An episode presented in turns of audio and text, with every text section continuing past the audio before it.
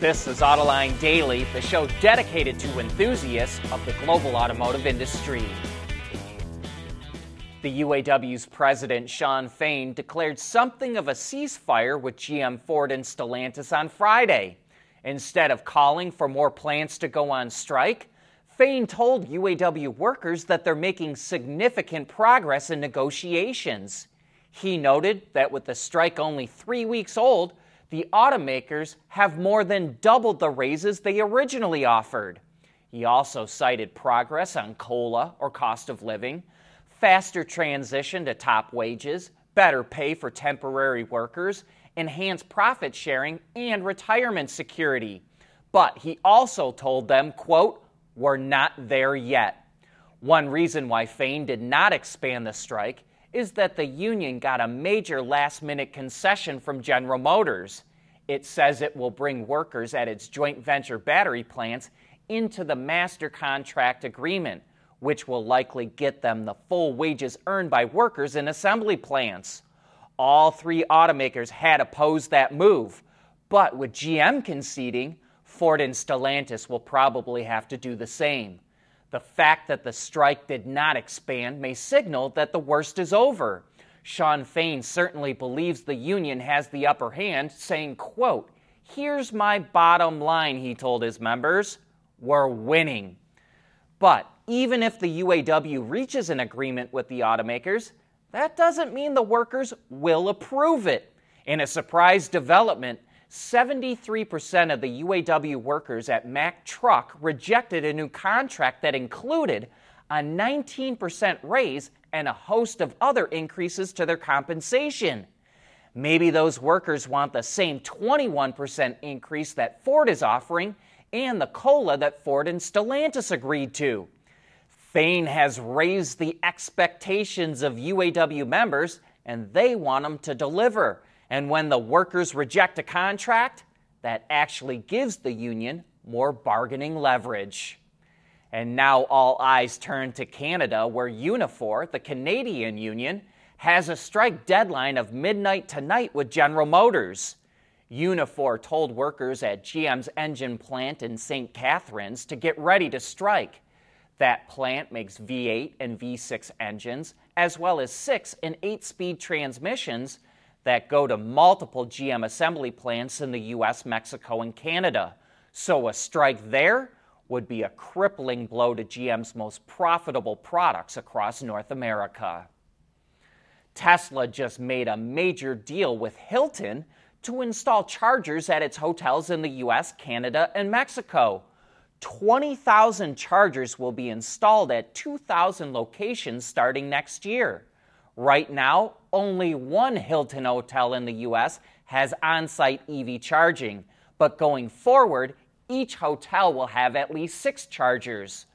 With so many car companies adopting Tesla's N A Cs, and with it installing so many chargers, Wedbush Security says that Tesla's supercharger network could be a ten to twenty billion dollars business by the end of the decade.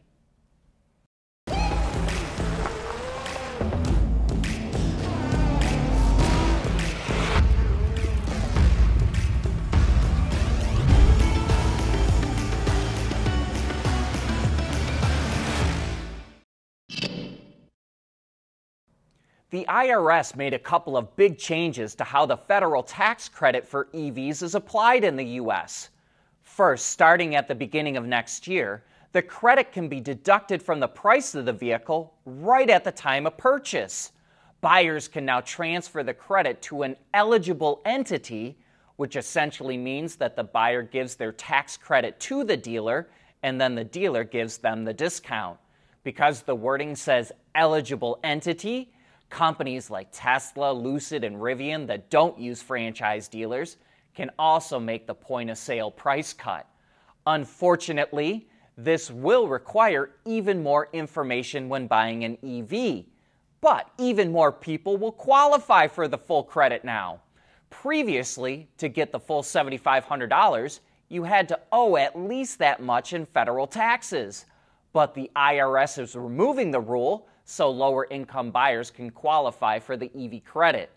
Yet, the income cap of one hundred fifty thousand dollars for single filers, two hundred twenty-five thousand dollars for heads of household, and three hundred thousand dollars for married buyers is still in place.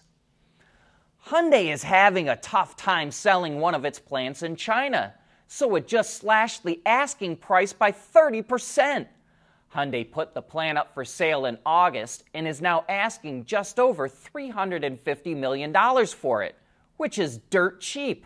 The factory in Chongqing is jointly operated with B A I C, and it opened in twenty seventeen with a capacity of three hundred thousand vehicles. Hyundai had five plants in China at its peak, but it already sold one of them in twenty twenty-one, and it wants to cut it down to just two. We think Hyundai is having a hard time selling because there is so much overcapacity in China that no one really needs another plant right now. Even though Audi's E V sales shot up ninety-three percent in the third quarter in the U S, it's offering some serious discounts for the e-tron G T. It cut the price of the high-performance R S version of the E V by twenty thousand dollars, which drops the M S R P to just over one hundred twenty-five thousand dollars. That's for a twenty twenty-three model year vehicle. The twenty twenty-four model gets a ten thousand dollars price cut. This car has six hundred thirty-seven horsepower, moves from zero to sixty in three point one seconds, and is meant to compete with E Vs like the Tesla Model S Plaid and Lucid Air. Audi also dropped the price of the standard twenty twenty-three e-tron G T by twelve thousand five hundred dollars and five thousand dollars for the twenty twenty-four model. Ford is expanding Blue Cruise in Europe. It already operates in Great Britain and Germany and was the first to get approval for a hands-free system in Spain. Ford says ninety-five percent of these countries' motorways could be made to work with Blue Cruise, and it will update vehicles with more roads over time. The technology is also available in vehicles sold in the U S and Canada. Ford charges about twenty-two dollars a month for Blue Cruise in the U K, and is counting on subscription services to grow its top line. Speaking of Ford, it just opened the order books for the all-new Transit Custom and Tourneo Custom in Europe. These are the same van, but the Transit is the commercial version and the Tourneo is the passenger version. They're available with a range of diesel engines, or as a plug-in hybrid or pure electric model. The diesels can be paired with a manual or automatic transmission, as well as all-wheel drive for the first time. The P H E V uses a two point five liter gas engine with a nearly twelve kilowatt hour battery pack, which provides about fifty-six kilometers or thirty-five miles of range. And the all-electric version has a sixty-four kilowatt hour battery that provides up to three hundred twenty-five kilometers or about two hundred miles of range. The all-new vans will also take advantage of a new electronic architecture, which supports an updated infotainment system and over-the-air updates.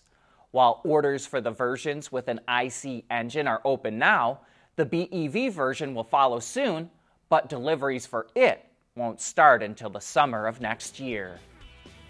And that brings us to the end of today's show. Thanks for making Autoline a part of your day.